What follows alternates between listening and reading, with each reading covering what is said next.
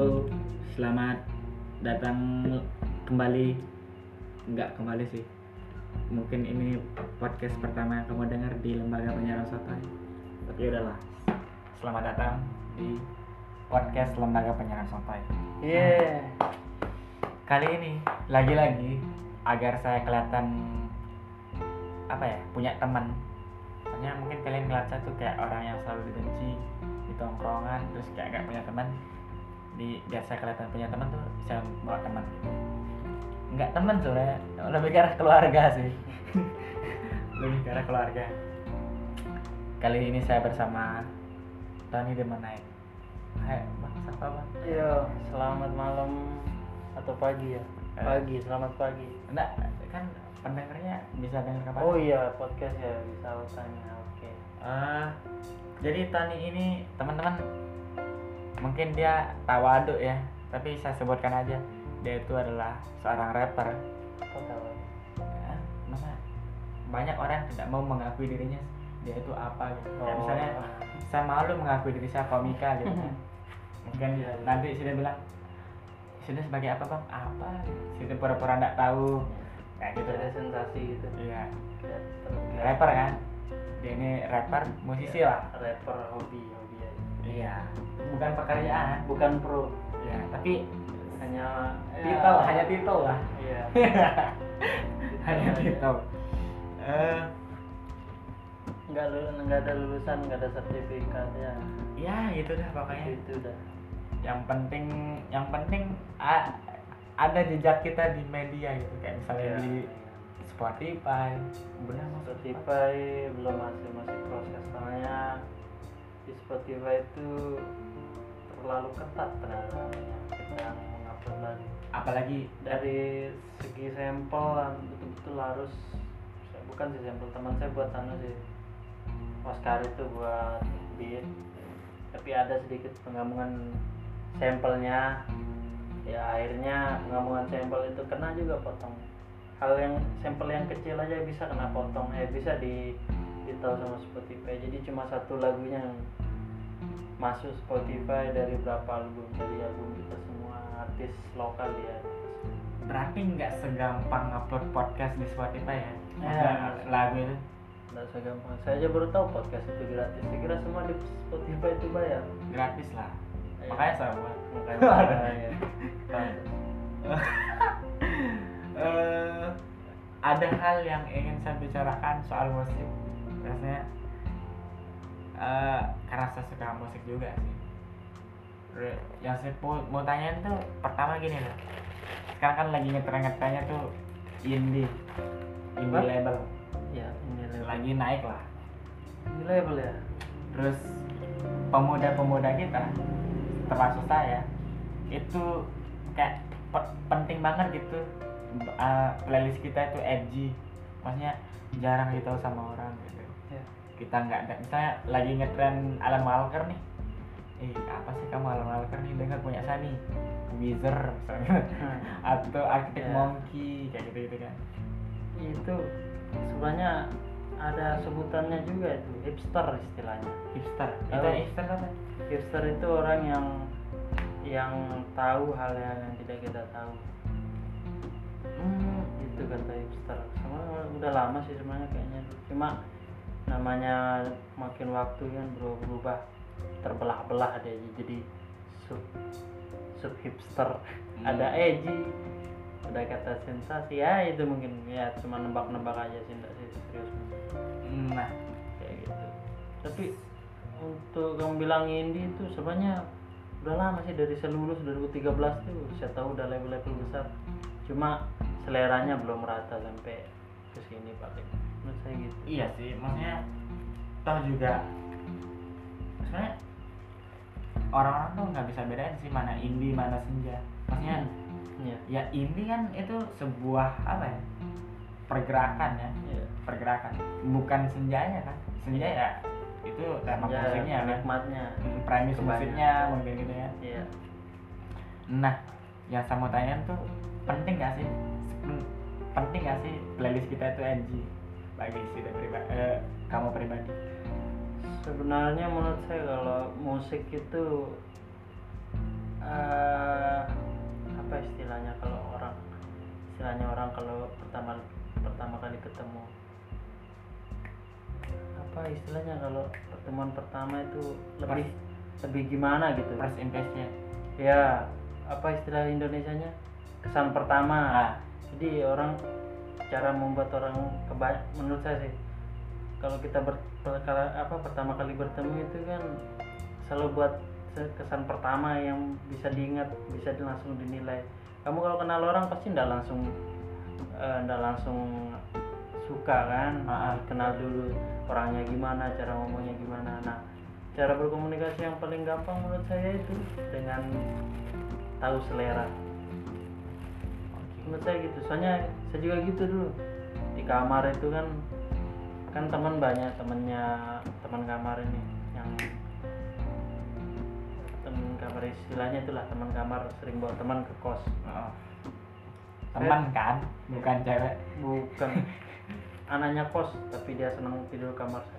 Hmm. saya hias kamar saya sama pernah kan lihat kamar saya yang di Putu Paris mungkin? Maaf, yang main. Musisi-musisi ya tujuannya apa supaya orang tidak perlu saya saya ingin pamerkan diri saya saya istilahnya saya sombong ingin sombongkan diri kalau saya tahu banyak oh, oh. tanpa harus cerita banyak Berat. jadi jadi itu kenapa kamu bilang tadi apa sebenarnya edgy kenapa gitu?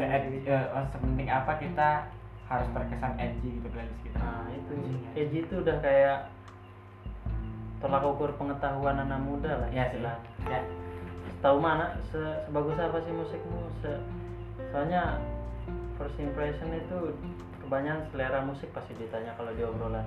Kamu oh kamu suka lagu ini? Ya. Kalau kalau orang yang betul-betul eh, orang-orang yang orang-orang yang betul-betul ya punya selera yang bagus. Tapi kalau orang saya bagus ya paling bahasnya tentang saya pernah kelahi dulu. Oh saya pernah kelahi lawan itu. Saya itu berani. Itu standar tolak ukur manusia-manusia secara kasar bego lah. Iya sih tapi yang yang cukup ngeselin sebenarnya ada orang yang ngerasa playlistnya edgy terus sampai ngejelein apa selera musik orang lain. Ya. Tau kan sering kan yang kayak gitu sih? Sering. Nah maksudnya ya kayak kata sih tuh, musik itu tergantung kenangan juga kan. Meskipun ada kan lagu situ yang gak edgy malah kayak koplo banyak lagu Malah. Ria Koplo sama lagu meskipun sih dia beragama Islam nih hmm. ada lagu rock gereja.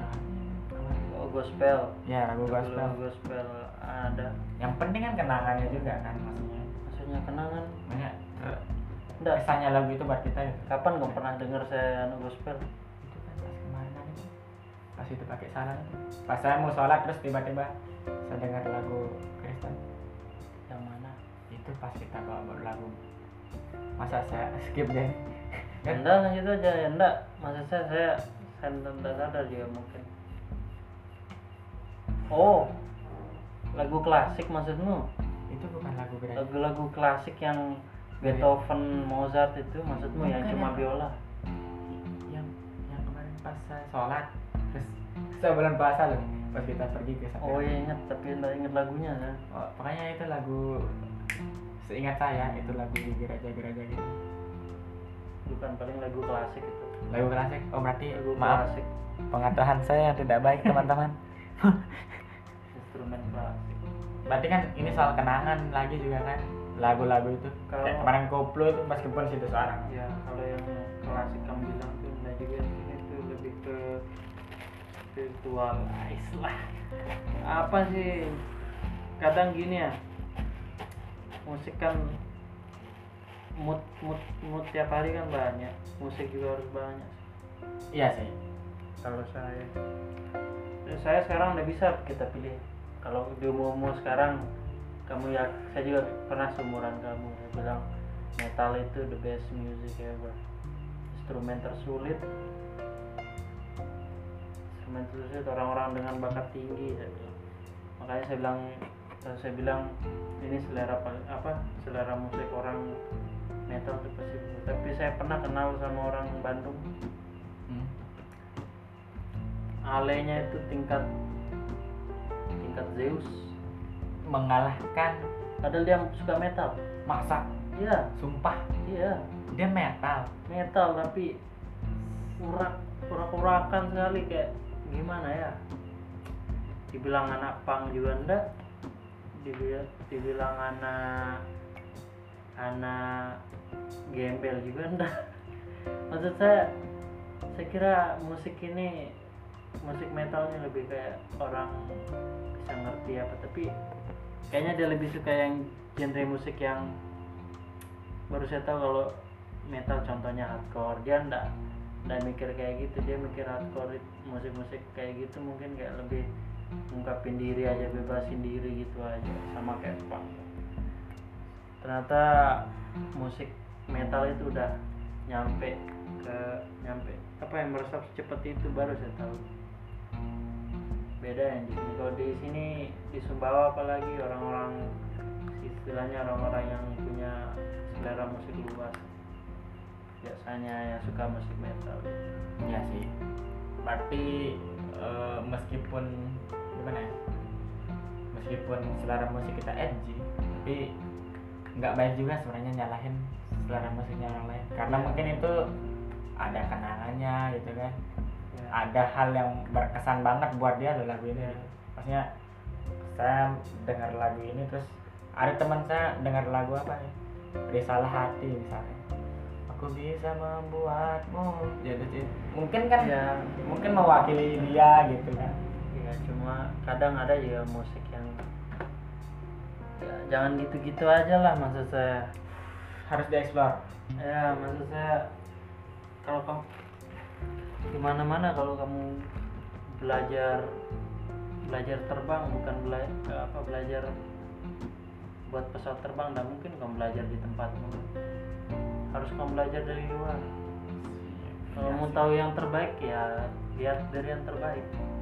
Kalau musik kamu pikir cuma oh ini musik paling bagus salah berarti kamu otakmu aja yang otakmu aja yang kira nyampe situ. Yang males nyari itu Iya, kalau kamu padahal kalau kamu misal fansin kangen band, belum tentu dia fansin dirinya sendiri. Pasti dia fansin yang lebih hebat daripada dia. Harusnya orang yang lebih hebat daripada band yang kamu suka yang kamu cari, bukan cuma bandnya. Ya sih kita kalau kita ingin bergelut di dalam musik entah itu jadi musisinya entah itu jadi jurnalis musik Nah. kita nggak boleh puas dengan playlist kita saat ini kayak gitulah ya Nah, iya. Contoh contoh rapper rapper rapper di Indonesia itu paling ngeri ya respeknya. Sering kali kayak teman saya seperti itu kan yang ada tadi Rain Slam itu nah, itu artis kan artis indie. Tapi dia tuh gimana ya sama orang tuh kayak teman. Dia mah kayak maksud saya lebih lebih kayak nggak kelihatan artis sama penggemar kayak Hmm. teman ya udah makanya saya bilang "Ah, itu yang lebih enak kayak gitu. Gitu ya. Tadi bang saya lihat list pertanyaan saya lupa saya oke. Saya Nggak, saya saya ngomong Redland tuh lari ke mana juga apa? Apa ujungnya saya mau kasih tahu lupa saya.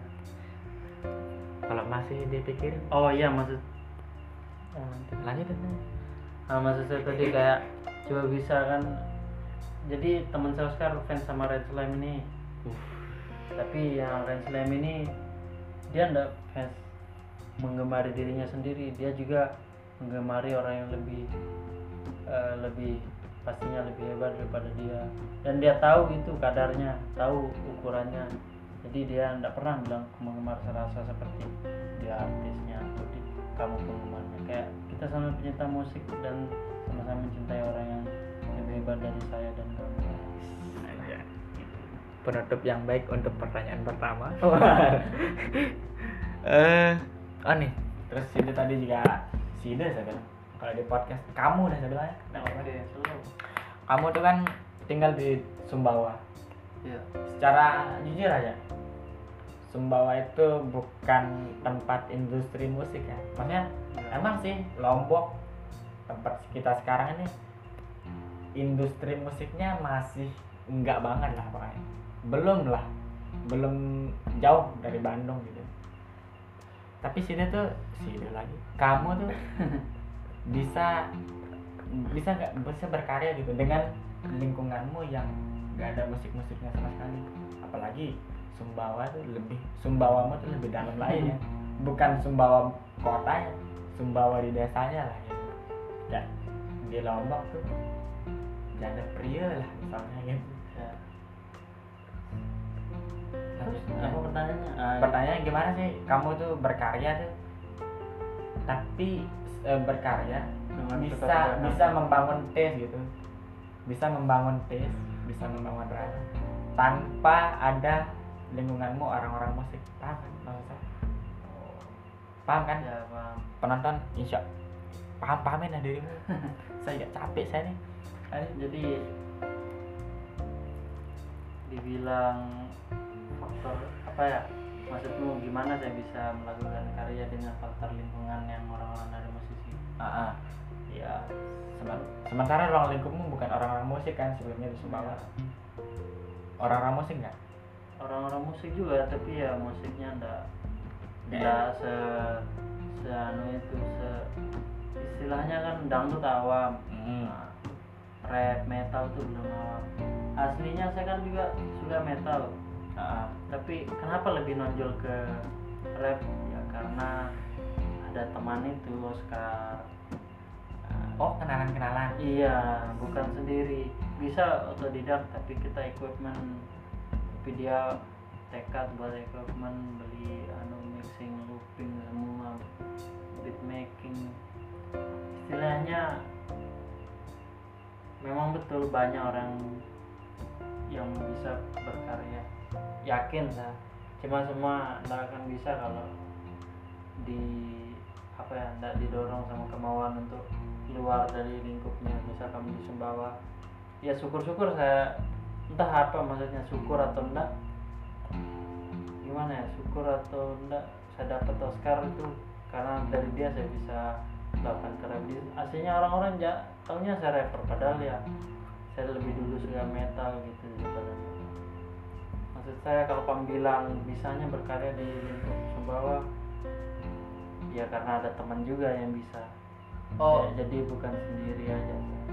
Berarti tetap mendukung namanya Teman. itu.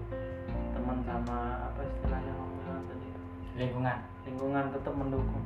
Gimana masih yakin saya banyak orang di Bima. Bima itu banyak yang anu.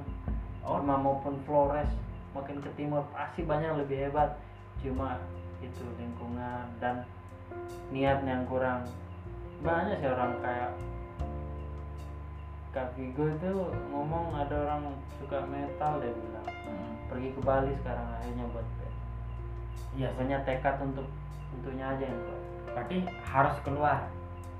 Maksudnya keluar. ya. harus keluar ya harus. Kalau kamu udah bisa ketemu langsung masuk komunitasnya gampang sih media banyak. Kan ada kan grup Facebook grup Facebook apa istilahnya dari situ. Iya sharing, anu sharing anu. Ah apalagi kan ada yang challenge banyak. Challenge rap challenge challenge nge-rap oh ikut-ikut challenge ya apalagi Itu sekarang di bisa, Instagram kan ya. banyak. Sama kayak kita buat video film. Sama. Iya sih. Terus Side, kamu tuh ngebangun tes musikmu gimana? Maksudnya ada orang yang kebangun tesnya gara-gara lingkungan. Kayak ada yang sekarang komika tuh Rispo. Dia tuh awalnya gila. Nah, karena dia tinggal di Jakarta, yang lingkungannya nggak gila-gila amat, waras dia agak waras. Pas dia pergi ke Jogja, ketemu orang-orang gila, gilanya tuh jadi kayak cair gitu loh. Maksudnya yang kemarin beku sekarang cair dia, gilanya tuh. Akhirnya dia nemuin taste-nya kan. Jadi komedian Mm-mm, Maksudnya jadi komika yang bener-bener gila, gila, segila. Belum tuh dia sampai pernah nyicip tainya sendiri. Serius. Kayak gitu. Maksudnya si kamu tuh gimana? Kamu ngebangun tesmu sementara harus lingkunganmu keluar. Sana sini Heeh.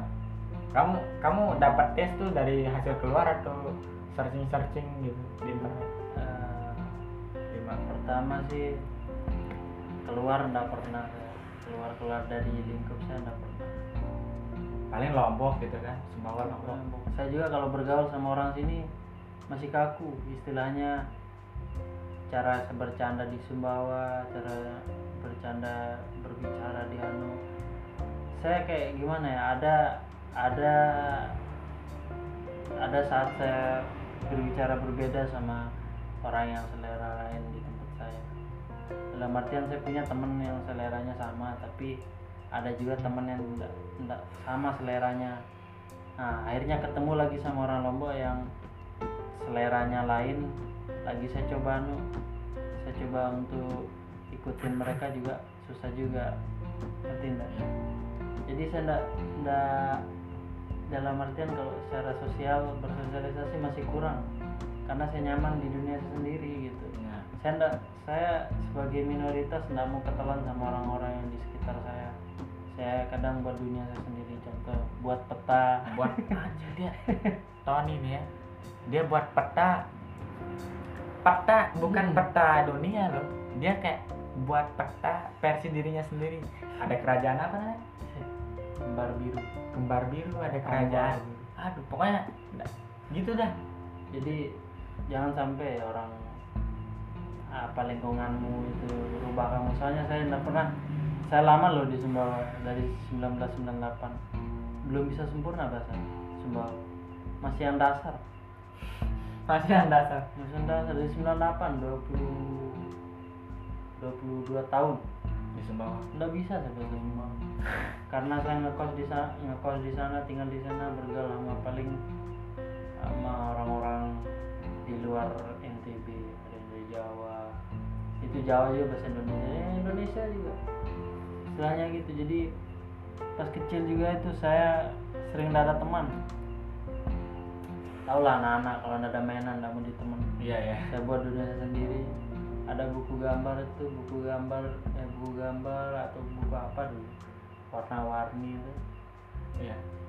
Warna-warni dia kan Ah, setiap 10 lembar ada warna ungu 10 lembar. Saya ubah itu jadi mainan. Tim ungu tim merah. Saya main sendiri.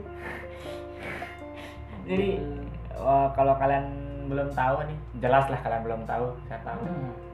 Tony ini adalah orang yang berpotensi saya. Asli orang gabut. maksudnya dia bisa gambar dia bisa nge-rap ngeband juga ngeband juga ya ah nanti jadi apa? Senang senang kan? Senang-senang. Ya aja. tapi kan bisa kan? Paling nggak bisa kan? Iya. terus apa juga bikin peta tak masuk akal di otak saya.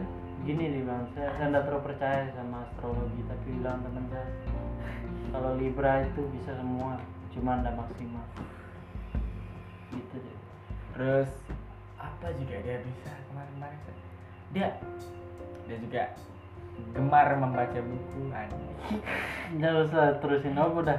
Udah. Nanti berat kepala saya oh udah. Eh, berarti terus nggak gini. balik lagi ke tes tadi. Dari dari semua yang kamu kamu anu itu dari semua yang kamu sebutkan yang saya bisa itu saya mau kamu ingat itu cuma cara saya buat senang. Tapi nggak bisa jadi uang semua. Iya. dan hal yang penting itu ya nggak bisa kamu hidup dari kesenangan harus ada dari Iya yang sih. Tapi kan kamu kerja kan? Hah? kamu kerja. Kerja. Hmm. tapi Cuma, ya gimana? Ya udah habis kontrak? Nggak bisa no. Ho- yang hobi ini jadi uang gitu Ya. andai kan itu bisa saya saya bakal bangga banggain Ya apa yang kamu anu tadi. Tapi saya istilahnya contoh buku juga. Ya istilahnya kalau baca buku ya sekedar tahu. Tapi ndak ndak bermain. Iya. Kamu cuma jadi penonton bukan jadi pemain ya terus makanya ada benernya kan yang- saya bilang kemarin tuh apa enggak sebaiknya kita tuh bedain mana hobi mana kerjaan? Mana hobi mana uang? Ya kan? Makanya kalau yang namanya hobi diuangkan itu lagi ada kenikmatan yang hilang dong kebebasan kita. Ya kadang itu juga kadang kadang hobi itu nggak setiap hari. Iya, makanya kita kayak ya harus ada lah pekerjaan tetap kita gitu kan. Maksudnya menghasilkan gaji yang jelas ini karena uang gitu. Kita ngerjainnya karena uang. Kalau hobi kan bisa jadi hanya karena senang, hanya karena ingin berkembang gitu kan. ya kamu kamu punya kebutuhan yang harus kamu penuhi kamu udah puasin hatimu sama hobi tinggal kamu puasin fisikmu dengan uang Oke. ada isinya kan podcast saya sekarang. Dari kemarin nggak ada isinya podcast saya. Malam ini tumben ada isinya nih. Terus eh ntar lu saya lupa aja setlist pertanyaan saya. Nah sekarang eh, pertanyaan selanjutnya. Sekaku ini ya breathing saya. Biar dah bodoh biar terbiasa. Eh, sekarang lagi hype EDM saya nggak di bilang Indonesia. Iya di Indonesia. Maksudnya kan? Itu yang di TikTok TikTok itu EDM nggak sih? EDM kan? Eh, bukan. Yang sayang jangan kau marah-marah. Bukan. Bukan.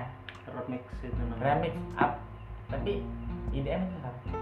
IDM itu ya memang electronic dance music. IDM tapi lagi naik kan benar ya lagi naik. Cuma harus kita bedain orang DJ sama produce kalau dibilang DJ itu eh, kan disc jockey mainin mainin mainin disc kan mainin apa namanya final piringan kan dulu nih kembali ke dulu nih belum ada era digi era digital.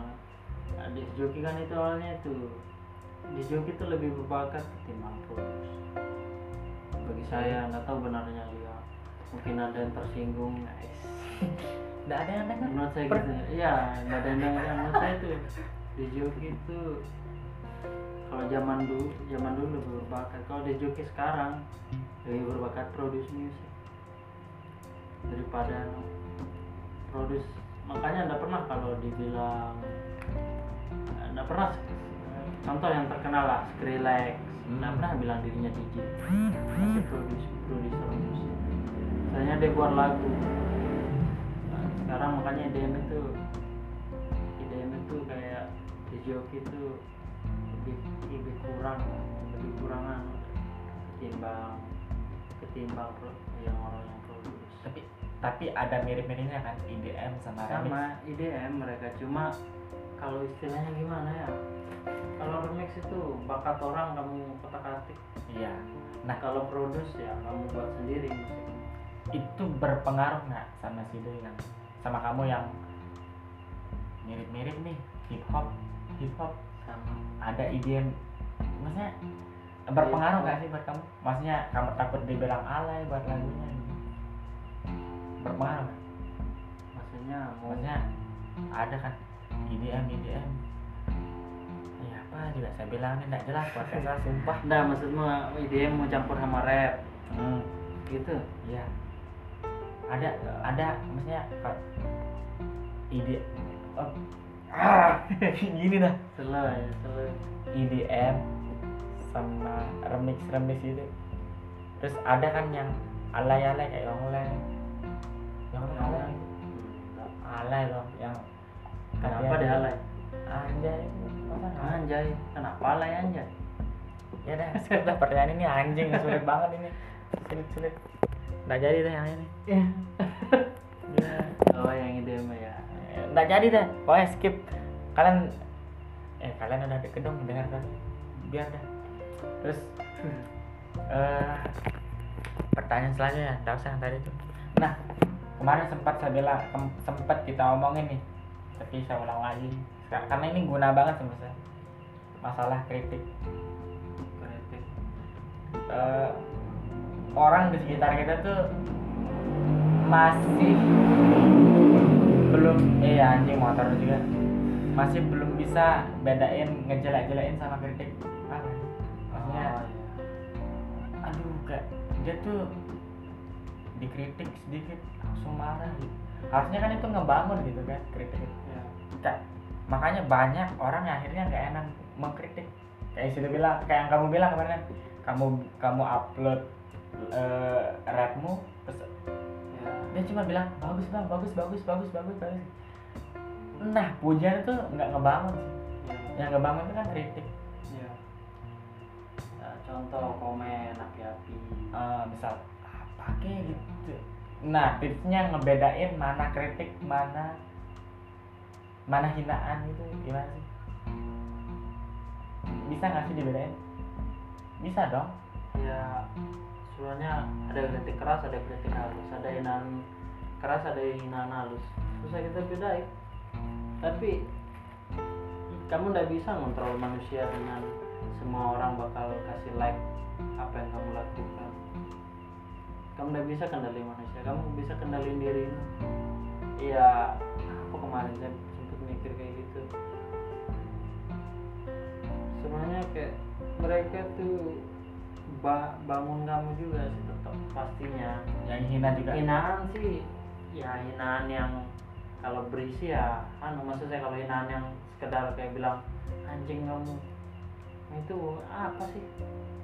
Ah, kurang membangun sekali tapi ada sih tetap orang-orang yang istilahnya apa muka lu kayak eh, muka lu kayak ya udah biarin aja udah bisa mengendalikan manusia kamu jalanin aja yang kamu bisa sekarang.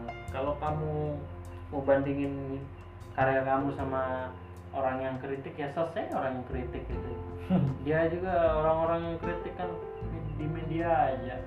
Iya. Misalnya anonim Ya, nah nggak oke. bisa kita rubah tetap tetap bakal ada. Eh, tapi saya hampir gini ya kalau dengar kritik.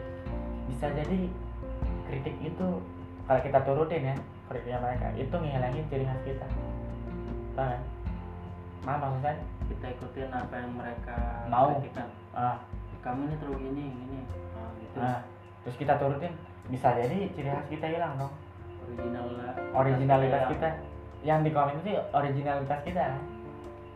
Kadang-kadang ada yang kayak gitu. Ya ada penilaiannya lagi sih. Misal dia nilai fisik kita misal. Eh kamu itu coba rambutmu jangan gitu. Oh iya kamu ganti ya Ya. udah selesai. Hilang dong ciri khas kita. Bisa jadi rambut kita itu ciri khas kita dong. Ah ya bisa juga. Kalau masalah gimana bedanya juga susah-susah sekali. Kembali ke makanya itu sebelum perspektif itu bahaya. Udah perlu kita saring dong. Maksudnya yang namanya kritik yang kita terima itu. Nggak mungkin semua orang benci gaya rambutnya kan?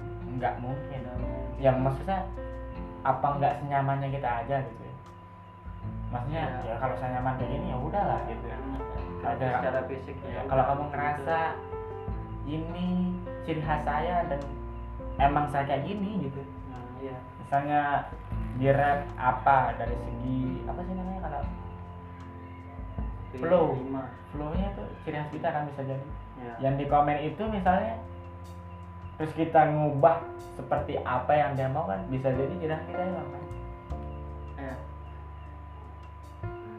aku bilang iya betul juga apa gue mikir tadi itu. Udah lupa lah. Gitu saya baru ngomong kalau dihadang dikit tang langsung Masa? lupa langsung gitu saya apa tadi anunya? Apa? Oh yang merubah fisik gitu. Ah, yang ngubah ciri khas kita. Ah iya. Apa tadi saya bilang terus? Terus ya Ya, Tadi dia sudah bilang. enggak ini kepala saya ini pas takut saya pas tua nanti lupa cepat. Dulu pas kecil dulu soalnya sering kantong kepala belakang. Serius? Sering ditarik-tarik di kelas terus kena pinggiran pintu tak. Terus ini kan jatuh dulu di got sundeng makanya bilang bahaya. Oh, usia tua ini. Atau kita ulang.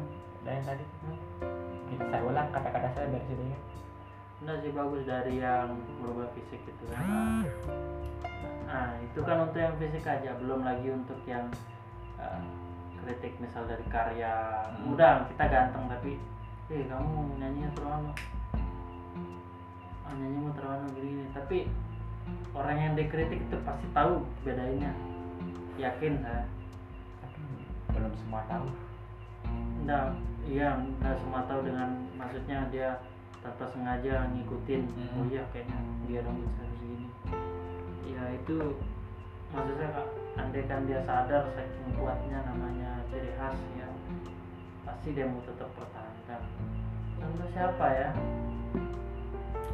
Ada rap, rap apa ya? Rapper bukan rapper lagi rapper rapper bukan cuma satu rapper rapper rapper dari Inggris itu uh, terkenal sama je- genre subgenrenya rap itu kan banyak. Ada dia UK UK atau UK kan United Kingdom Inggris. Nah UK grind genrenya genre rapnya. Nah jadi mereka tuh punya ciri khas sendiri cara anunya cara buat ngeflownya. Awalnya pasti awalnya juga pasti di kayak ah ya apa sih maksudnya caranya kayak gini gini gini? Tapi dia tetap aja akhirnya sekarang jadi jadi anu jadi sama kayak di subgenre ya subgenrenya. UK itu memang paling unik deh Inggris itu. Contoh di metal juga ada aliran anu eh, British rock. Ya. British rock Ame- American industrial metal juga ada. Itu maksud saya orang-orang itu udah gimana berhasil buat dulu dikucilkan. ya kalau anu sih maksudnya pasti dikecilkan dulu saya kita nggak tahu banyak pasti dia apa dikecilkan. Sama kayak rap dulu. Jangan jauh-jauh sudah musik rock tempo kunci D itu ada, tempo kunci D note itu. Itu dibilang kunci setan. Hmm. semuanya ritmenya terlalu keras ritmenya terlalu keras. Itu dibilang sampai di pasti ya dihina-hina. Udah pasti dihina namanya orang dulu masih religius tapi akhirnya tetap akhirnya lahir rock. Dari rock pecah kita nggak bisa ubah revolusi itu evolusi musik pasti nggak bisa kita ubah. Mau gimana Pasti berkembang. pasti berkembang. Sekarang kan lagi dia number rap Nah, lagi dihina-hina. Ya paling gitu-gitu aja sih. Buktinya sekarang Eminem collab sama orang mumble rap kayak Juicy ada album terbarunya. Padahal dia kemarin bis para mumble rapper. Hmm. tapi dia sekarang maksud saya dia udah nggak bisa ikutin kemauan yang keras. Kalau ini original Eh, anu ini original anu ini genre musik rap ini. Kita bukan ngomong dia dirubah sama fansnya tapi memang memang orang-orang udah nikmatin beda caranya. Seperti band TH atau The Horizon hmm. dia kan dulu gelap genrenya sampai pernah dia ngomong kalau eh, omong kosong yang namanya originalitas bukan bukan benar full ini kata-katanya. Maksud saya poinnya dia bilang omong kosong originalitas dalam bermusik itu. Kita itu bermusik ikuti ikuti apa yang ikuti cara main pasar sama anu sama apa ya istilahnya karya di otak kita Hmm. kalau emang karya di otaknya itu udah udah berhenti bahas udah berhenti bahas tentang yang gelap-gelap setan apa kan itu dia kan deadcore dulu gilirannya. Deadcore. Sekarang gilirannya alternatif rock. Dalam artian dia "Wah, saya saya berkembang ini otak saya. Coba jangan dulu ini saya mau yang ini banyak kan itu rap, eh, penyanyi-penyanyi juga yang beda genre udah berubah genre Hmm. contoh Jason Mraz tahu kamu sekarang? Album barunya 100% reggae. Dulu dia? Dulu dia itu kan tahu lah lagunya genrenya kan paling pop. Hmm. sekarang jadi reggae.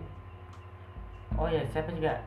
Hmm, yang band yang Indonesia tuh.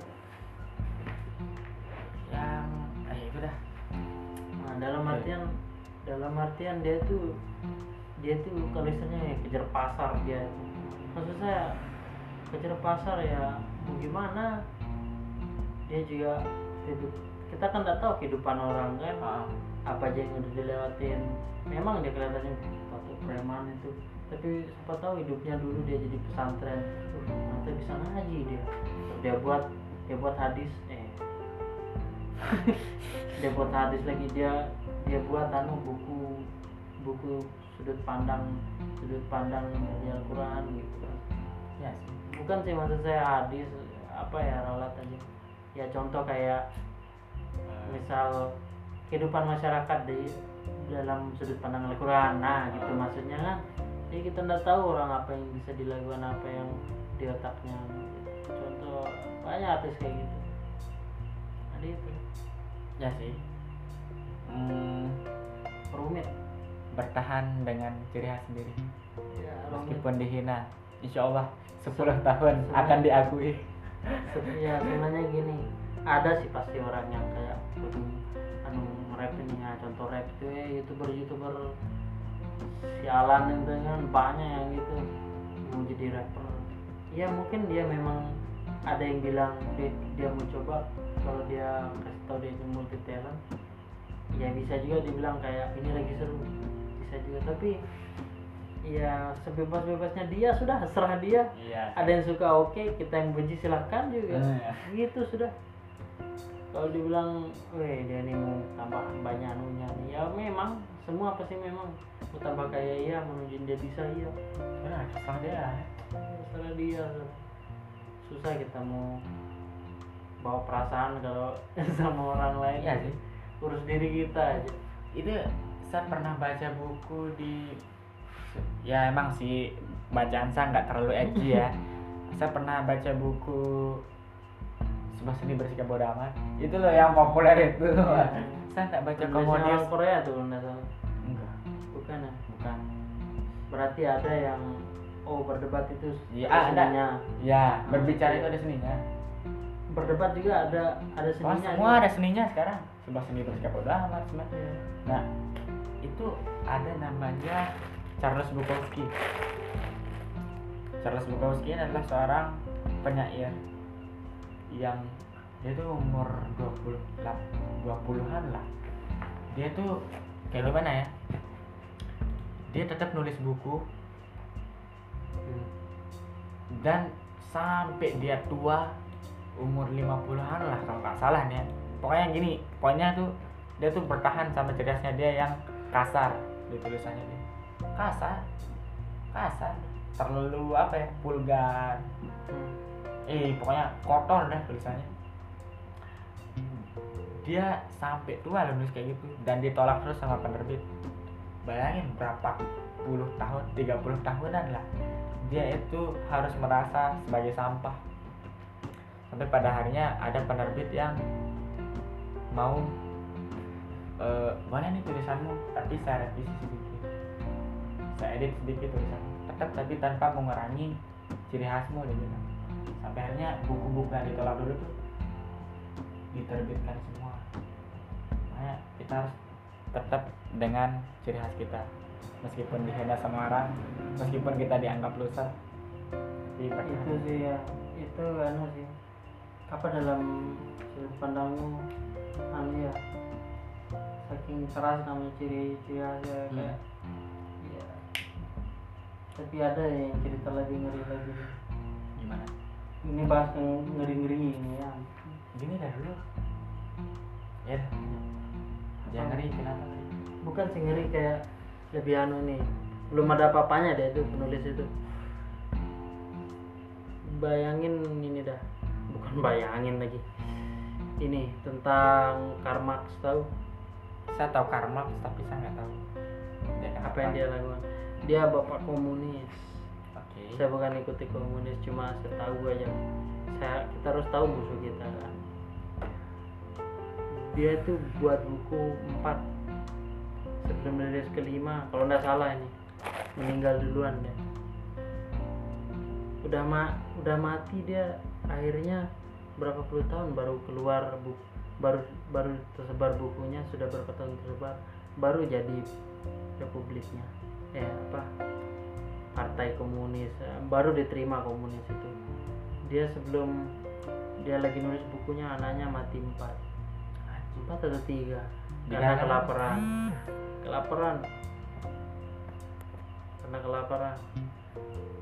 Akhirnya dia itu udah ternulis terus meninggal belum nggak ada yang tahu siapa dia dan gimana bukunya sana itu.